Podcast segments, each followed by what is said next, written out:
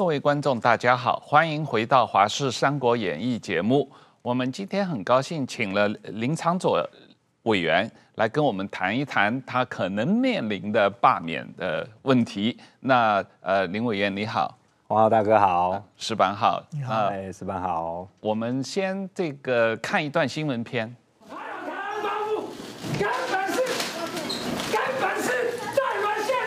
才上台就被本土团体抗议，哪来台湾光复？根本是在沦陷日，让一旁国民党主席朱立伦满脸尴尬，靠着罢免陈柏惟成功打响就任党主席首战，让立委林昶佐似乎也差了一蛋。主动对号入座，林昶佐脸书发文说要请朱主席冷静思考，适可而止。你们这些做法，让自己成为被国际认证的中国渗透势力，符合在野党价值立场吗？符合台湾利益吗？不要一开口就是要考搞抗中保台，不要一开始就搞意识形态，这样的立法委员或这样的民意代表一定会被罢免掉。为什么谈到中国渗透的问题的时候，你就要说一定罢免呢？你这样子讲的话，不就完全符合了中国的利益吗？尽管被视为公投前哨战的陈柏惟罢免案惊险过关，不同意票却超乎预期。蓝营内部提出战略，将罢场、补选、公投合并在一二一八举办，相互拉抬，就怕变成双面刃。党中央态度谨慎，现阶段只专注公投。十二月十八号的公投是民众对是非对错，如果施政做不好，十二月十八号民众一定会出来投。倒阁不信任投票，公投是对事的决定，应该就事论事，不要把它扭曲成为政治运作，这样不能理性讨论，比较可惜。苏贞昌、朱立伦隔空互杠，毕竟年底公投等同期中考，蓝绿都有输不得的压力。华视新闻学员张道勇台北报道。呃，林委员，谢谢你来我们的节目啊。那这个。呃，我们刚才实际上有谈到这个所谓呃罢长的呃公投本身是不是确定会往前走，什么时候走？实际上现在还有一些不确定性嘛，嗯、中选会也没有公告嘛啊。对。但是你也做这方面的心理准备嘛？对。那我们先谈一下你对最近刚刚发生的陈柏惟被罢免的这件事情的感想吧。首先，我当然是觉得非常的可惜啦，哈。因为呃，博维其实在立法院非常的认真，对，你们是同一个委员会，对，都是在外交国防委员会。那他其实非常的认真，那也得到两次的这个优秀立委的评鉴。那而且你其实平常哦看他都台中、台北这样两边跑，真的是非常的辛苦。然后他都这个还每天早上都很早就签到哦，他还不是说这个有一些在区域的这个中南部的委员都是弄到了很。十点多才到，这样没有，他都一早就到，然后这个立法院的工作完就赶快回去，所以我觉得他一个这么认真，然后也有很多对台湾的理想跟抱负的一个年轻人，呃，在还没有完成任期一半就被拉下来，那而且呢，其实你要说他有真的有任何地方的这个很清楚的疏失啊等等，其实也说不出来嘛，对不对？那我个人有另外一个很可惜的感觉就是。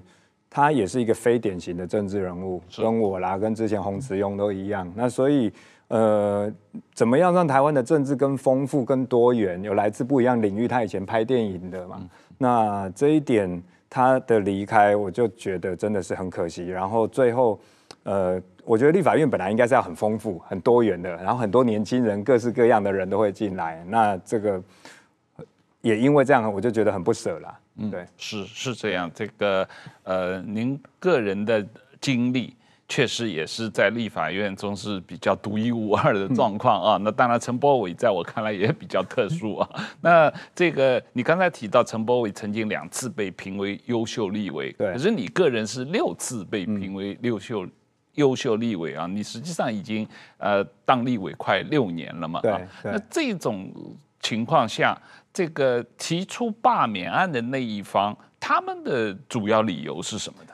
他们的主要理由通常都是说，现在你看哦，不管从黄杰到陈柏惟到我，他大概都是说你不认真，嗯，就这不认真的这些，例如说啊，选区没看到你啦，不认真，嗯、这个是你很非常主观的，对，而且很虚无缥缈，你不知道你要怎么去证明，因为你可以拿这个龚都蒙评鉴优秀，因为龚都蒙评鉴优秀立委，除了在立法院问政以外，他也会要求你给他这个服务案件的这个量，以及你有没有解决这些问题，你是不是亲力亲为？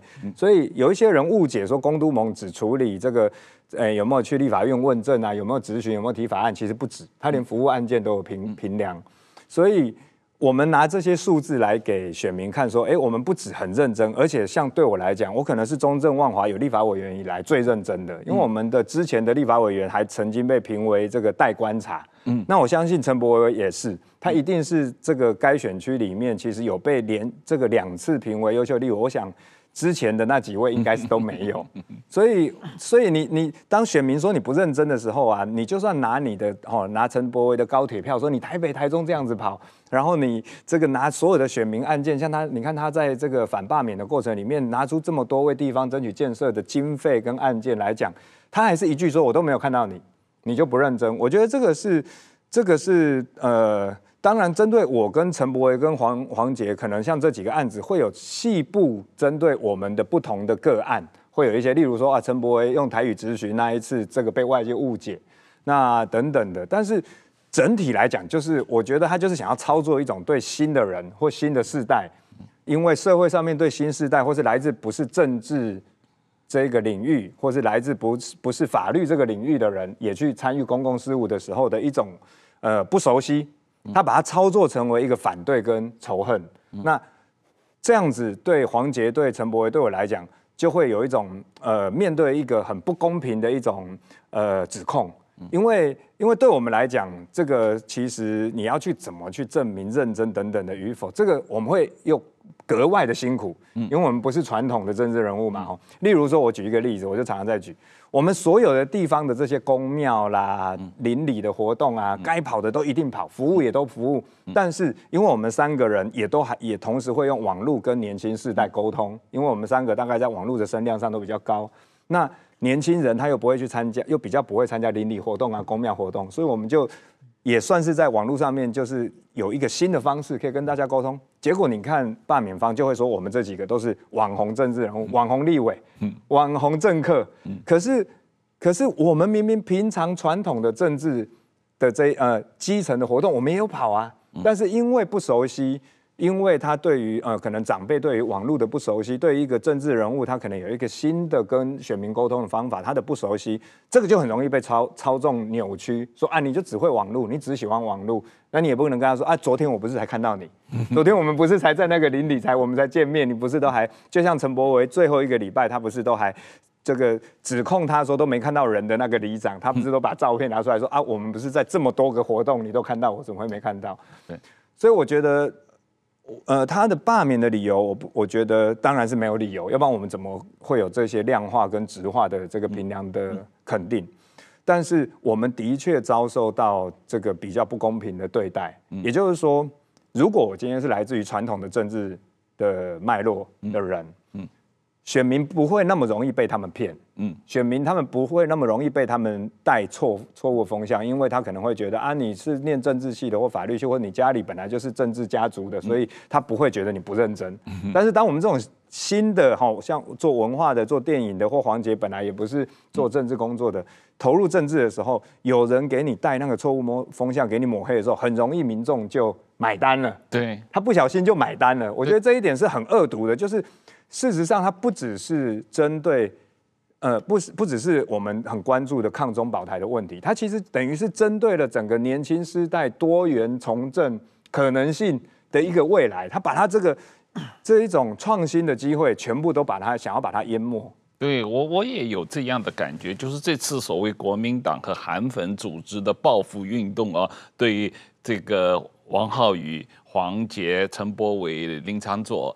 这些你们这些人都不是传统的主流政党的政治人物，而是属于一些相对比较新世代的这种呃比较政治边缘人物或者是新人啊。对，那在我看来，这是不是一场世代战争呢？我觉得某种程度算是，因为例如说，我们举一个例子哈，朱立伦他讲说，这个抗中保台的都会被都要罢免哈。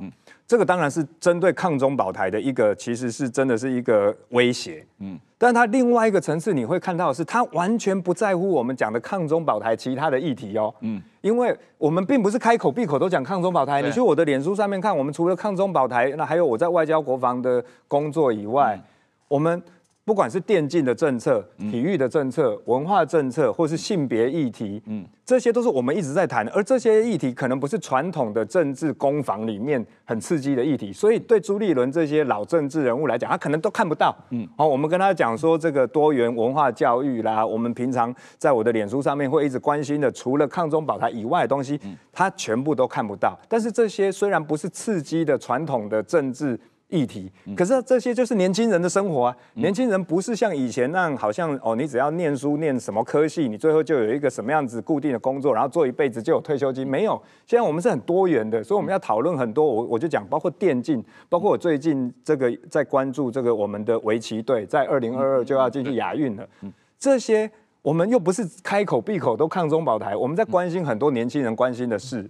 但是他都看不到，嗯，所以他就说，反正你讲的年轻人的，我都看不懂，嗯，但所以你就是只讲抗中保台，我觉得这是对年轻人还有对我们周遭在关心的事情的一种轻蔑，嗯，所以他我们当他讲抗中保台一定罢免的时候，我的感受是两个。第一个，你为什么要说抗中保台？你一定罢免？你这对所有台派的政治人物是一种威胁。第二个就是，那我们平常在讲的年轻人关心的议题，你是不是完全每一个字你都看得懂？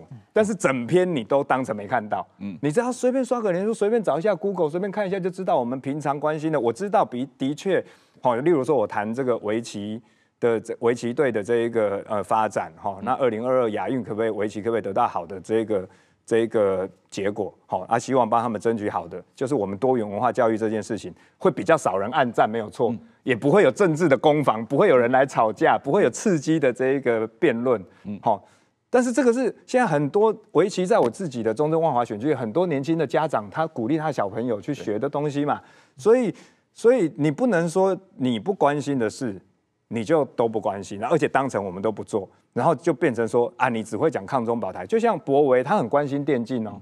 我现在最最担心的就是电竞政策，这个是一个未来，不只是台湾，包括像是这个韩国啦、日本啦，很多国家都在发展这个电竞产业。他本来在之前不只关心这个政策，他现在也要成立立法院的电竞政策的促进会。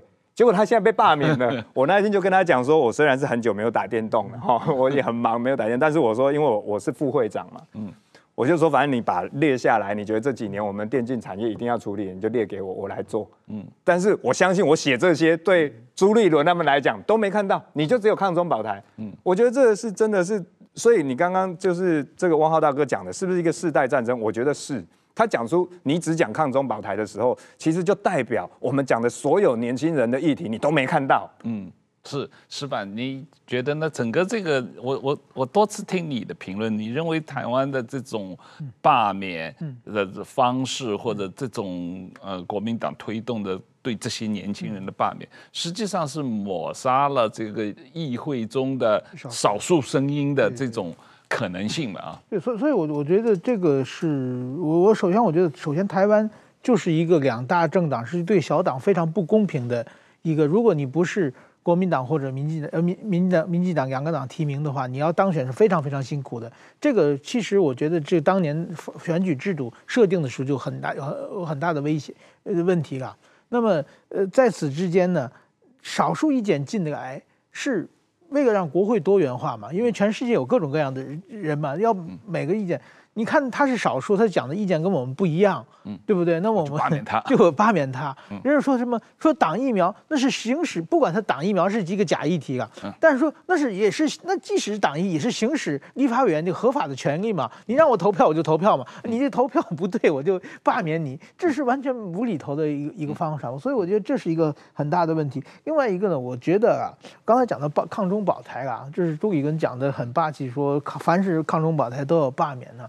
我那建议他加建罢免三个人，一个是拜登，一个是日本的 安信夫防卫大臣，还有一个是捷克的那个议长韦德奇啊，因为他们三个都讲抗中保台嘛。现在抗中保台是全世界民主国家的一个主要诉求啊。现在现在吴钊燮外交部长到欧洲，大家都在讲抗中保台啊。这个英国的军舰、加拿大的军舰也都是来抗中保台来的嘛。对不对？所以说这个时候，全世界都在抗中保台的情况之下，朱立伦讲这句话，到底是他自己想说什么？我觉得这很这个很很有问题。我觉得这个应该民进党应该全面攻攻他。这个现在抗中保台的，我估计你问民进党的所有的国会议员、立法委员，没有一个敢说我不抗中保台的，对不对？嗯、那朱立伦全要罢免的。朱立伦是美国认证的亲中卖台嘛？啊，他自己承认的嘛？那个那个莱斯，莱斯这么说。另外一个，我觉得，我觉得其实啊，那个林委员千万不要上当。嗯，他说不要提抗中保台，那你就说我我做还做很多事啊。嗯，其实我就我知道大家都做很多事了，但是我觉得陈柏惟就是因为这个中了他的圈套了。陈柏惟在全场之中很少提抗中保台嘛，嗯，他一直在诉求嘛，所以他一直啊。趋于防守，他被不停的抹黑，什么三独立委啊，他一直在解释。嗯，你不管怎么解释的话，你不可能就是说给你加分嘛，你顶多减少一些减分嘛。而且，但是说真的，这一次主要的你们几个被提出被抗中保台、被被罢免，都是因为你们是台派，还坚持台湾本土价值的。对。那么，其实我觉得上上一次我们在那个西藏的那个会议上，对，你刚走以后，马上就有一群。人来闹闹场嘛？哦，真的吗？对对对，就是中共派来的来闹场嘛。所以说这些都是抗中保台最前线的人嘛，这一定是中共看着非常不爽的嘛。嗯，那如果所以把这些人罢免掉的话，是北京是最高兴的。嗯，那么所以我觉得真的台，我我我我也常讲，我说台湾的防线有三道防线，第一道防线是在中国国内，嗯，只有中国实现了民主化了，台湾才真正安全。否则的话，台湾永远你你再军备再强的话，他有一个庞这个巨人天天想打你的话，你永远生活在恐惧之中嘛。中国的民主化帮助中国民主化，中国实现民主化了，实现言论自由了，不打台湾了，台湾才真正安全。这是台湾的第一道防线。那第二套防线当然是就是说台湾海峡了嘛，不让他过来嘛，有我们的国军，有美美国，有全世界来帮忙。那第三道防线是台湾国内，台湾国内的。就是台派要保守护台湾的本土价值了。我认为这个陈伯威被罢免掉，就是台湾的本土价值发出现了一个巨大的破口了。否则的话，我我确实我全世界的各国我都见过，没有看到一个没做什么错的事的人突然间无缘无故被罢免啊。政治能能有这么无厘头吗？对不对？对，所以说我觉得这个事情的话，其实我觉得这一正因为这场选战没有上升到抗中保保台的这个高度嘛，而是最后一直停留在陈柏惟是不是一个三独立委的问题上。我觉得这个如果说全面开战的话，对朱立文他确实是，就是说他想如果说再造这个破口的话，那么可能下次只只要谁再提抗中保台，他就会一个一个罢免，那台湾就会非常非常危险。其实，其实我我可以说吗？OK，因为我很想发了。我刚刚石板兄讲的，就是真的，就是每一个立委他一定会关心很多不一样的议题，对不对？但是如果讲了抗中保台，你就把它当成他其他都没有在讲，只有抗中保台，然后他而且用这样子来攻击你，就会造成刚刚石板兄讲的哦。所以都不能讲抗中保台就对了。对对对，我其他都可以讲，但是我只要讲了抗中保台，我其他的就都不见了。嗯，对，这是不对的。我应该是所有的议题我都要关心，民生议题什么关，而且我也抗中保台嘛，对对不对？但是你凭什么说我所有的议题都关心的时候，我只要讲抗中保台，你就要罢免我？而且我其他做的再认真都不算数。所以我们一定要直指这个核心啊。所以你的问题是这个嘛？对对对，对不对？你的问题一定是抗中保台，而不是我做的其他事。所以这一件事情，我觉得，所以我觉得那个这也是国民党内心的一个。内心的一个应该说他的一个痛点，只要有人讲他，对，哦，因为这明明也不是我们讲的而已，对不对？莱斯也这样讲，国际社会其实大家不要忘记哦，那个今年拜登的这个访团来台湾的时候，这个他找了五个立法委员来这个对谈，那有包括两个民进党的，两个国民党的，然后一个民众党跟我六个人，嗯，后来新闻都有报道出来了，他第一个问题就是问国民党说，你现在对中国态度是什么？九二，你们为什么还要九二共识？所以他如果对国民党的这个跟中国的关系没有任何疑虑的话，他何必第一个问题就问这个呢？对不对？所以我要讲的是，不要说我们来谈中国渗透的问题，而且的时候你就这么大的反感，这么大，这是全世界的忧虑，不是只有台湾人的忧虑啊，对不对？这是美国人也有这样的忧虑嘛。对，我是觉得我们是不是你们应该提出来，只要你讲反独促统就要罢免你，对不对？你讲反独促统就应该罢免你，对不对？那我们想再谈一下你。有什么反制方法？听说这个你这次罢免主要是钟小平议员在推动，他在这个收集这个呃罢免签字的。那你你可不可以也推动一个罢免钟小平的活动呢？我是不太想要这个陷入这种这样子的这么的对立，然后而且用运用这个罢免制度来做这个政治的操作啦。所以我一定是不会跟进这种事情。但是我觉得钟小平也就是一个。他就是在诸多报复性罢免的过程里面，想要利用这一种制度，然后以及这一些不管说叫做韩粉啦，或者说仇恨性的这一种这一种煽动，来去得到利益的其中一个人而已啦。其实你看每一场都有，那所以其实真正真正的问题倒不是说他个人，而是后面这一群人到底是什么样利用利器在驱动，而这一个驱动的这个力量呢？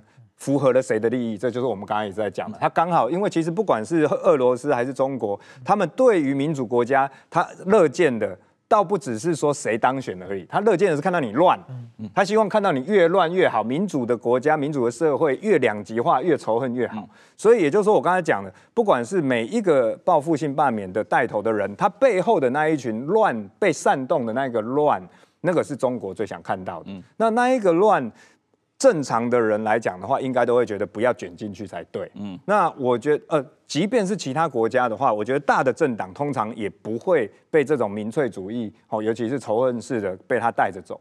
那我觉得这一点我必须要讲，就是说，所以，呃，我觉得国民党一直被这样的东西带着走，我觉得这真的是对台湾真的是很负面的事。嗯，所以我才会有几次。其实从朱立伦当选以后，这个新的主席以后，跟他喊话也是这个原因嘛，哈、嗯，因为我们过去看到，我们先讲江启臣好了，我们看到的江启臣也不是这样子的人啊，嗯、可是他当主席的这一年多，是报复性罢免最多，而且立法院里面最夸张，从来没有看过什么猪内脏、猪脑、铁钉，都拿出来，所以江启臣以前我们我们在立法院的共事了六年，对，他跟你也是国防委员，对他其实算是还蛮冷静理性，他问政也不会，但是我从来没有想到他当了主席以后会被这个极端的力量拖去，嗯，然后朱立伦是在去年一整年都被认为是正常轮，哦，就是只要国民党走极端，他会讲一些中道的话。所以，哎，那你可能是因为看不惯这样，所以你选了主席，也当选了。结果你继续这个路线，我我就真的看不懂。所以我本来是还用说，哎，是不是真的还有个正常轮在那边跟他喊话一下？结果我被我们被当成是示弱。你看的整个蓝营的态度，就是说林长佐示弱了，哈，就是好像在求饶。我想说，哇，你们整群人就是只要一碰到那一个极端的东西，就会台语叫做起乩啊。就是你会整个整个就这个跟着这一个好像着魔一样，好像着魔一样。所以对我来讲，我自己就我自己为什么我跟人家讲说哈，我们虽然一方面跟他们喊话，就是说哎没有必要跟着这些极端的人，你以前不是这样啊，江启臣以前也不是这样啊，哦，然后我们自己在地的，我明明哦，因为中正万华是传统国民党优势的一个选区。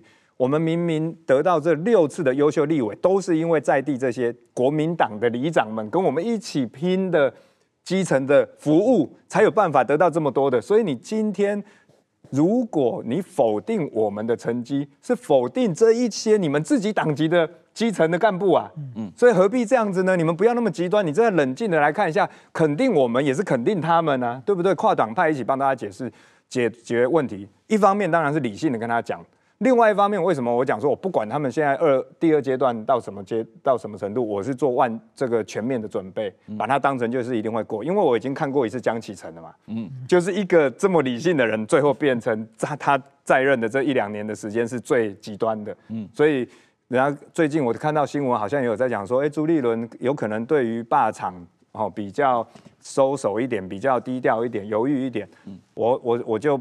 我也不会朝这样想。如果他们开始变得比较理性，这是台湾的好事，哈，又愿意一起抗中保台，愿意一起来对外的时候团结，对内的时候理性讨论事情，这是好的事。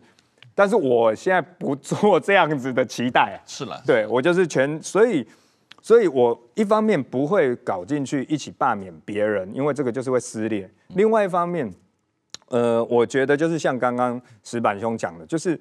那为什么我们这六年做的这一些事情，不管说对台湾主权，还有在国际上面的这个努力，嗯，要让大家看到这个东西不是空的，嗯，这个为什么台湾的经济会越来越好？这难道不是因为我们跟国际的合作吗？嗯，我们为什么在国际上有越来越越多的机会？为什么我们在疫情严峻的时候，那么多人愿意支持我们疫苗？这个都是切身的。大家感受得到的，台湾在国际社会的权益受到保障，尊严越来越好。所以这一点，我在外交国防委员会，我们作为我作为一百一十三个立委里面，应该是在国际声量上面最高的、最长这个帮这个台湾发声的委员，我们就必须要我刚刚讲的这个，不管他叫他抗中保台，还是连结国际一起来这个这个对抗中国的这个。原这个不只是意识形态，我们要把它讲清楚，就是要切中这个重点。这个就是台湾的未来啊，嗯，台湾跟国际的未来，国际未来会有一个新的一个供应链，它正在全面往进步的方向走的时候，我们不能跟它没有站在一起，我们就是要跟它一起进步。世界往什么进步的方向，我们不能脱队。嗯，所以这个就是我刚才在讲，抗中保台某种程度被他们给污名化。我们就要把这个诠释权抢回来，然后讲清楚，说这个是每一个人切身有关的事情。这个是我觉得我们在面对罢免的时候，我说正面迎战哈，正面迎战不只是别人抹黑你，你就解解释而已。这个当然是一定要做的事情，但是真正的正面迎战是把对方想要击垮我们的理念，把那个理念讲。讲到大家都听得懂，而且大家都愿意支持。是啊，是啊，是啊。这个石板先生，你的看法？这个呃，我们现在从这个刚才谈到朱立伦从正常轮变成不正常轮的这个过程，你你认为国民党现在这种这种非常激烈的到处去组织罢免，什么事情都跟你？在为反对而反对的这种路线和这种领导人以为只有这样才能赢得国民党内的支持的这种气氛是怎么造成的？我觉得有有几点，我觉得国民党，我觉得我觉得民进党的话，就是说他能够在选举之后能够团结，能够不被党内的一些极端的力量呃带到带偏方向，我觉得这是民进党现在这个团队蛮蛮不了不起的地方啊。那国民党每次都被党内的统派带带偏方向，只要一选举，就马上就带的乱七八糟。而且我觉得国民党现在出现一个很大的问题，就是国民党过去它的强项有两个，一个是中华民国，保卫中华民国；一个是九二共识嘛，两岸上是强项嘛。现在呢，中华民国的解释权被蔡英文抢走了，他因为改中华民国台湾，然后呢。九二共识的解释全被习近平抢走了。九二共识的一国两制，国民党突然发现自己没玩具了。然后呢，他现在就是他在国家的基本论述上，他已经没没没话可讲啊。如果我觉得他要聪明点的话，你就马上支持蔡英文的四个坚持，你就能回来嘛。嗯但是他又不愿意坚持，就讲个乱七八糟的一堆什么四个捍卫之类的。所以他在国，他基本上你问他将来把台湾带到何处去，他没法回答。中华民国也没个，九二共识也没个，所以他只能乱战打仗，就是就就是罢免你公投，只能的不停的丢炸弹，就是说用这种方式把整个的局面搞乱，然后去炒作一些，比如说食品安全问题啊、环保议题啊，然后玩一些文字游戏啊，然后往大家就是环保问题，他提提案是。真爱岛礁，这是文，你想如果看这四个字，当然当然当然说叫真爱了，没有，所以说这是文文字游戏嘛。这种文其实就是他已经就是上，我想他不知道自己完全已经放弃了自己可能执政的可能性了，就给你打抗战嘛。这种事情在国际社会上根本，我觉得美国全世界都看着嘛。这种政党不能交给，我想台湾每个选民更认为更清楚嘛。但是说。他打抗战的短期会很有效的，所以说我觉得一一定要小心啊。所以说我觉得国民党应该好好想一想，到底你想你你是统派也可以啊，你统派我也尊重，就把它讲清楚。对对，讲出你到底为什么统派，你打算怎么统？他也没没没办法讲，没有，他也没有要统，他也不敢讲。对，他现在处于心态上是不是变成了永远反对派了？他不想再执政了，因为他觉得他可能根本不可能再执政了。对对对。嗯，那这个林委员刚才石板先生也提到了这个公投的议题啊，那我们就顺便问你一下，对于一些公投议题的看法。那这一这这。当然，我们刚才有讨论过，可能公投二月十八号公投应该是在所谓的啊罢长之前这个之前嘛啊，对，那所以你会有一些看法对于公投的这些议题。那我自己知道，以你个人的背景，呃，和你个人的经历，你可能会对真爱岛礁这个问题会比较 呃有看法。呃，其实以真爱岛礁来讲的话，当然呃，因为经济部其实已经呃。有了做了非常大的一个针对环保来做的一个改变的一个变通了嘛，就是外推嘛。对外推，那而且它其实是在在半年前的时候，那个时候正在推公投的过程里面，他又愿意在这个有一个新的一个一个呃，应该说新的一个变通，所以我还是觉得说，那既然而且现在应该是已经呃。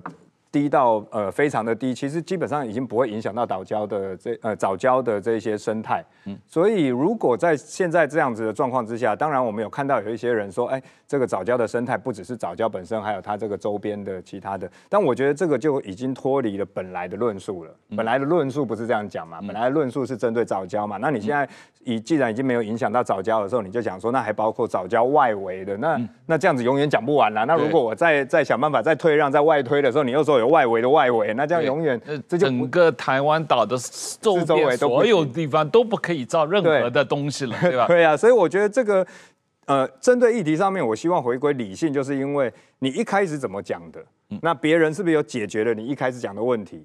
有了的话，那大家应该就形成共识。通常大家讨论事情是正常是这样，你不能说你一开始提出来的诉求这一边。也提出来，好，那我回应你这个诉求了以后，那你就讲说没有没有没有，我一开始讲的不算数，我现在有第二个诉求，嗯，那这个就不是一个理性的讨论，所以我还是会希望说，为了我们自己的这个电力跟能源那的这个充足来讲，我们当然还是应该要支持三阶啦，哈、嗯，那尤其这个我们也不可能一直燃煤下去，这个也是跟空污有关系嘛，嗯、对不对？那既然你不能一一方面反对空污，一方面又反对了燃煤，那这是一个非常矛盾的。嗯、另外，其实我我觉得针对。这个呃美猪的部分啊，嗯、我觉得我也要稍微说明一下。正因为我不是传统的政治人物，嗯、我以前哦简单讲美呃这个马英九他在在开放美牛的时候，嗯、我又不是政治人物，嗯、我是一个音乐人，我是一个常常在美国工作的表演啦，在那边工作的一个人。那当时我其实跟我的朋友其实都支持美牛开放啊，因为我就在美国吃啊，对啊，我从来也没有就我没有必要为了政治讲假话。嗯，我在美国，我他的牛肉来的时候，我又没有特别问这个餐厅的 waiter 说，你这个有没有莱克多巴胺？没有嘛，我在 supermarket 买什么东西我就是买了，所以我我当时就是事实就是事实，我吃就是这样吃。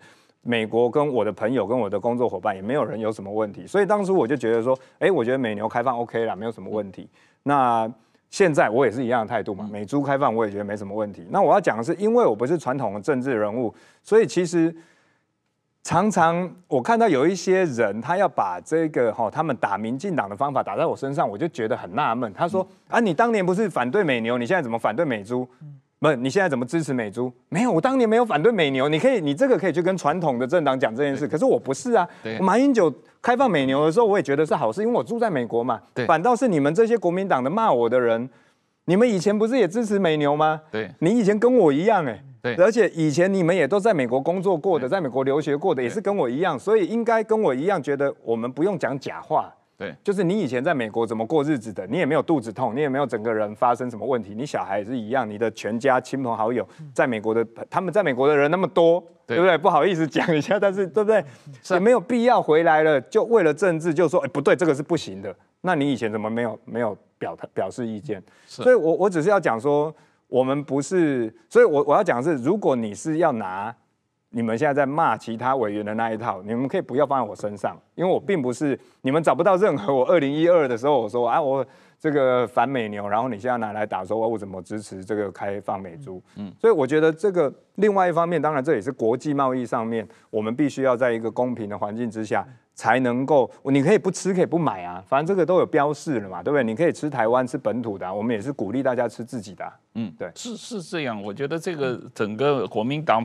呃，支持美牛反美猪这个逻辑本身是有问题的。对，美牛里面的莱克多巴胺还比较多嘞。是啊，对是啊，比例也比较多嘛啊，有有莱克多巴胺的美牛的，呃，这个比例是比较多的，啊、美猪比例反而是少很多。那实际上，这个台湾的吃的牛肉每年有百分之五十将近是从美国进口的，只有百分之一的猪肉是从美国进口的，所以完全是不成比例的一种状况。但是，但是他们现在不针对公投、针对罢免都一样，他就是打算用抹黑的。对，所以他现在的讲法，你会看到我们都会收到他们的支持者，甚至有人会打电话来，就讲说什么：你们那么爱吃，你们那那么爱吃美猪，你们自己去吃好了啦，你们每天吃美猪。可是你跟他解释说没有，现在其实没有这些哈，有含含有莱克多巴胺的这个。美猪因为没有进口商要进，你要好好跟他讲道理，说，哎，没有，现在你要吃你还买不到，嗯，他不听呢，他觉得你们就是你们要吃，你们自己去吃就好。所以其实他们现在我觉得就有点像石板兄刚刚讲的，他们针对每一个议题都打算用打烂仗的方法，然后你跟他讲道理，他不打算跟你讲道理，而且这个是从韩流二零一八来以后加剧的一个状况哦，他就是撕裂你这个社会讲道理的空间。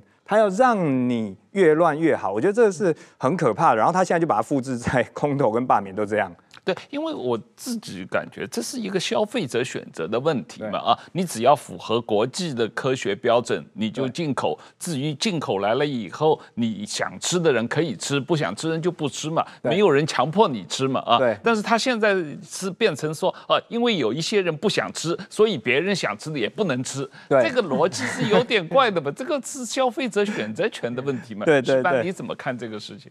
呃，我觉得这四个公投啊，如果我们冷静看，这这由于分成几项啊。我觉得首先啊，这个公投榜大选这个问题，这是一个技术性的选举选举方法的地方嘛，这个没有什么对错了。但是说是对在野党有利啊。但是如果说当时民进党当年在当在野党时候也干过很多这种鼠目寸光的事情啊，国民党你要非要推的话，就是将来你如果执政的话，你你会被民进党一直。被被大家一直绑架嘛？这这个我觉得没没有对错了，这这个是一个说技术性的。那么藻礁问题和这个核四呢，这属于信仰问题嘛？嗯，就是我们两个辩论一百年也不会出结果嘛，对不对？你要一直从早教在它的外围，在更外围，对对对，整个地球都不能外。然后核核核发电也是，我说安全，你说不安全，我们俩辩论一百年没有结果，这是跟宗教信仰相似了。这这但这两个问题都可以。但是说呢，我觉得美猪这个问题是最无厘头的嘛。嗯，就是说你我需要就是这我我当记者我也想写嘛，就是谁。给我一个理由说，就是说美国人可以吃，日本人可以吃，台湾人不能吃。嗯，而且台湾人呢可以吃牛，不可以吃猪。嗯、这个理由，而且台湾人飞到美国的时候可以吃，回来台湾不能吃。对对对，就这个理由你没法国际上说说服我嘛。对，所以这个是完全无厘头，完全是非理性的。嗯，但是但是说，我觉得现在这四个公投绑在一起啊，本来都可以讨论的。就是说，比如早教的问题，我觉得理性的，你你我我就是说，我不愿意过很。富裕的生活，我就愿贫穷，但是我这跟大自然在一起。我 我不愿意用电，我用 爱用发电。对对对，我天天点蜡烛，这也是一种生活方式嘛。对对，这个是可以变的。但是说现在呢，既然这这属于环境问题，但是朱立伦把它提升到倒阁问题了嘛？嗯，这变变变问题了。就是说，首先啊，我珍爱藻礁。就等于我反对朱振昌，这两完全两码事，对不对？这跟倒阁没关系嘛。所以说他已经变成非理性，变成政治课题了。那么我们只能按政治课题来应付他嘛。那么现在台湾，首先我看台湾这届政府疫情控制全世界最好嘛。今天我们可以不戴口罩，我们到处可以吃饭嘛。全世界没有这样的这种疫情控制的最好，经济成长今年可能要到百分之五点几的样子。将近六，嗯，对啊，这个全世界基本上也算最最好的嘛。对，嗯。这种地方，因为早就要被倒戈，你不觉得很奇怪吗？嗯，他们其实如果把这个变成倒戈的问题，那么我觉得就大家只能出来反对了。因为朱立伦的问题不光是苏贞昌一个嘛，他倒完戈以后，他第二步蔡英文要跛脚，明年的九合一、二零二四的大选，他要一连串的连战连胜，嗯，把自己士气带起来以后，那么台湾就。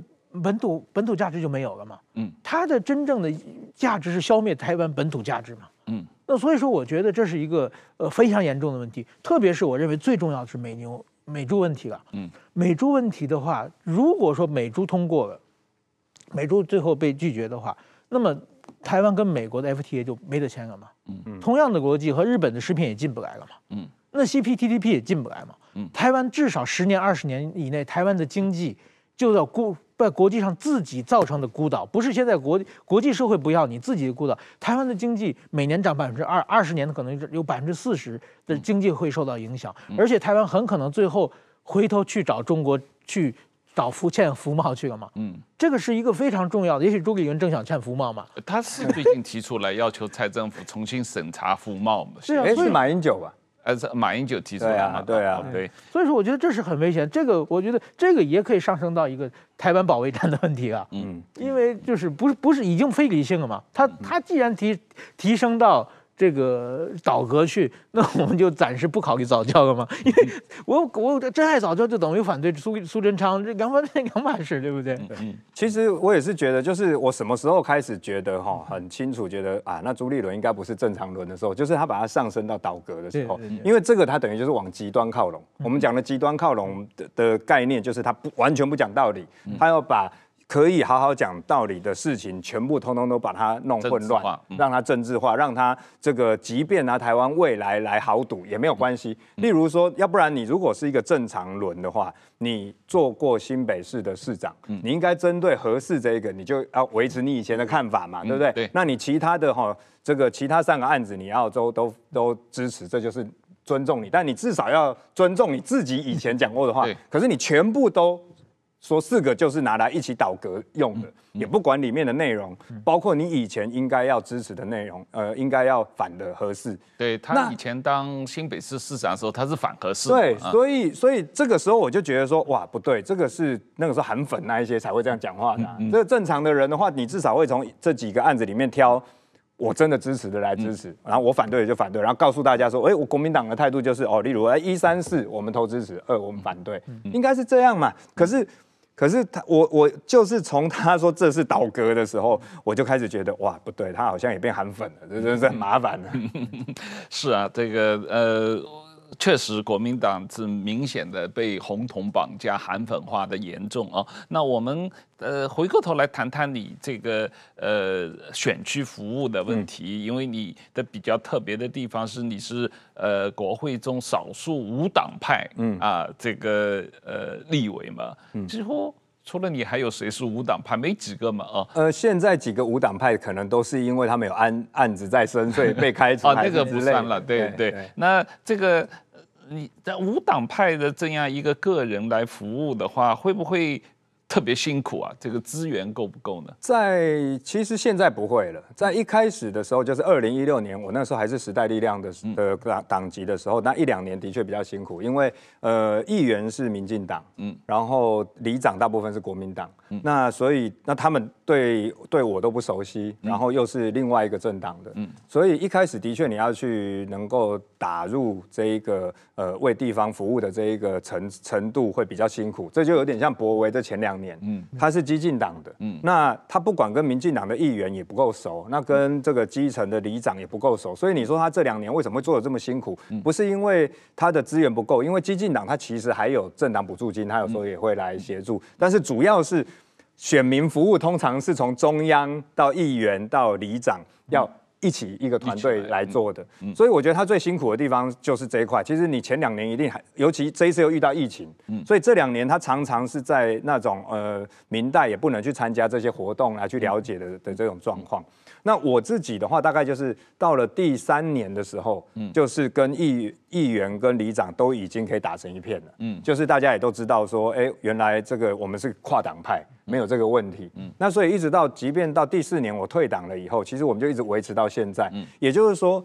第一线的里长，他们遇到任何的问题都会告诉我，嗯，然后只要是这个是市府层级的，我们就会跟议员一起合作，甚至于有一些国民党的议员，他说他不方便在台面上找我们，但他台面下也是我们帮他处理，所以现在就反而没有资源的问题，你你比较会有服务需要资源的原因，是因为你人不够，嗯，但是如果你的团队是包括里长到议员都是你的团队的话，其实你人是很多的哦，嗯，所以。像这一次疫情的期间呢、啊，有很多虽然不是中央的事，那个五月多疫情最严重的时候，我们万华是常常有确诊病患出现，但是叫这个救护车叫不到，嗯，哦，这个卫生局也叫不到，然后我们立呃立委的服务处也是在帮忙调卫生这个叫救护车到处倒，然后干嘛的。很多都是这个国民党的里长就会打电话来给我们说，哎，赶快这个我们这边有确诊的，赶快帮忙处理。嗯，所以我我倒不担心，就是我不会担心说我们的选选民服务做得不够，我还是担心的，就回来就说，那明明台湾是有一个针对哈不要讲这个意识形态的层次的事情的时候，我们是可以跨党合作的，嗯，好，或是说应该一致对外，但是有不同意见的时候，还是有针对不同议题可以合作的。就像我刚才讲哦，在疫情最严峻的时候，国民党的里长到民进党的议员到我一个无党派的委员一起帮大家解决。可是罢免开始的时候啊，就有一个里长，他就国民党的里长，他跟我说，呃，林委员不好意思，好。某某某的，他来跟我要名单啊！我身为国民党的，我一定是给给给给他一些联署的名单。嗯，然后我就问他说：“可是疫情严峻的时候，你都是打电话给我，我帮你，那一位都没有帮你，对对不对？那你现在把名单给他来罢免我，你跟我说你很无奈，而我不是更无奈吗？”然后他就说：“啊，就结果最近几次我经过那个里办公室，他都不好意思见我。”我就要讲说，这个其实是一个，我就说。少数的极端的人，他在撕裂一些有可能团结的空间，因为政党之间一定会有一些不同的意见嘛，哈。那所以国民党跟民进党，或者是说无党籍或等等的，我们希望最后是一起对外都要抗中保台，但对内有不同意见，OK。可是那些极端的人要让可以团结的机会，也不是不让你团结，团结抗议也不行啊。我们这一群人明明从五月过来是一起团结抗议，我现在就搞罢免免搞到你。这个基层的里长也不好意思见这个委员，好，他不好意思啊，我比你更不好意思，我你无奈，我更无奈，所以我就说，没有啊，你应该主动再去见，一而再，哦，有，我现在每一次经过，我每一次经过，口名的呀，真的，我每一次经过，我就是见他，我就说没有关，而且我都跟他说没有关系啦。哈，然后我跟他说。这个反正有什么样的服务，你就还是让我知道。但是其实哈，我觉得这个我们我们其实也是用这样子的诚意，才慢慢打破这个框架的。嗯，里面其实也有好几位国民党的里长，最近啊，他接受到很多的压力。嗯，那个压力就是啊，你不准在这个罢免的期间找林昌佐帮你一起处理案件。嗯，他这个他。这个分享的一些照片，是我们帮他最近做的一些选民服务的一些照片出去，就有罢免团体就跟他说，人家现在有罢免案，你为什么可以找他一起来做这些案件？那个国民党的里长就也是非常礼貌的跟他讲，我说你们搞罢免，我尊重你们，但是不能因为你们搞罢免，我们的选区就六个月没有立委嘛。我们还是有很多的案子要处理啊，那难道你搞一次罢免，接着的六个月立委就不见了？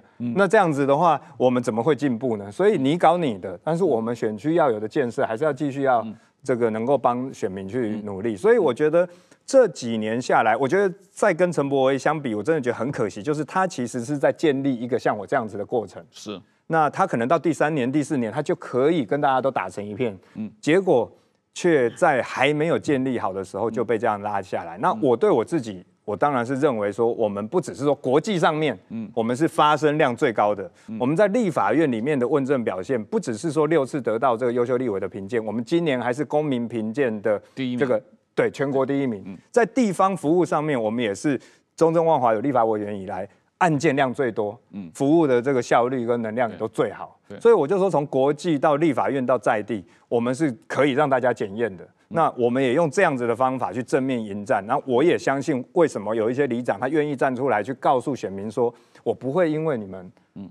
哦，在搞罢免，我就不跟林长佐一起处理这些案件。我觉得这个也是因为我们有在做实事嘛。是啊，是啊，是啊。这个你你这个在立法院里被评为这个全国第一名的立委啊，这个按照你的标准要被罢免的话，那剩下来一百十三个议员怎么办呢？这个 对，就其实其实有那个外国的，就前几天我们上那个 John Oliver 的那个节目以后啊，其实我外国的朋友跟我这个打电话跟我恭喜啊，哇，看到这个上面，因为这个是我在英国。我二零一二年的时候的演唱会的影片，那那个时候我们的经纪公司就传来说，不只是你上电视了，我也上了。他在后台，他就很开心，然后他就问我说：“可是他查这个台湾的英文新闻，看到说，为什么你好像面临了一个罢免？哇，我真的不知道怎么跟他解释啊。”他说：“你应该是我看过台湾人哈，有些立法委员为台湾发声量是最多的，是。然后我很难跟他讲说啊，因为哈。”这个有人想要趁疫情的期间，不只是针对我嘛，对本土政权啊等等的哈，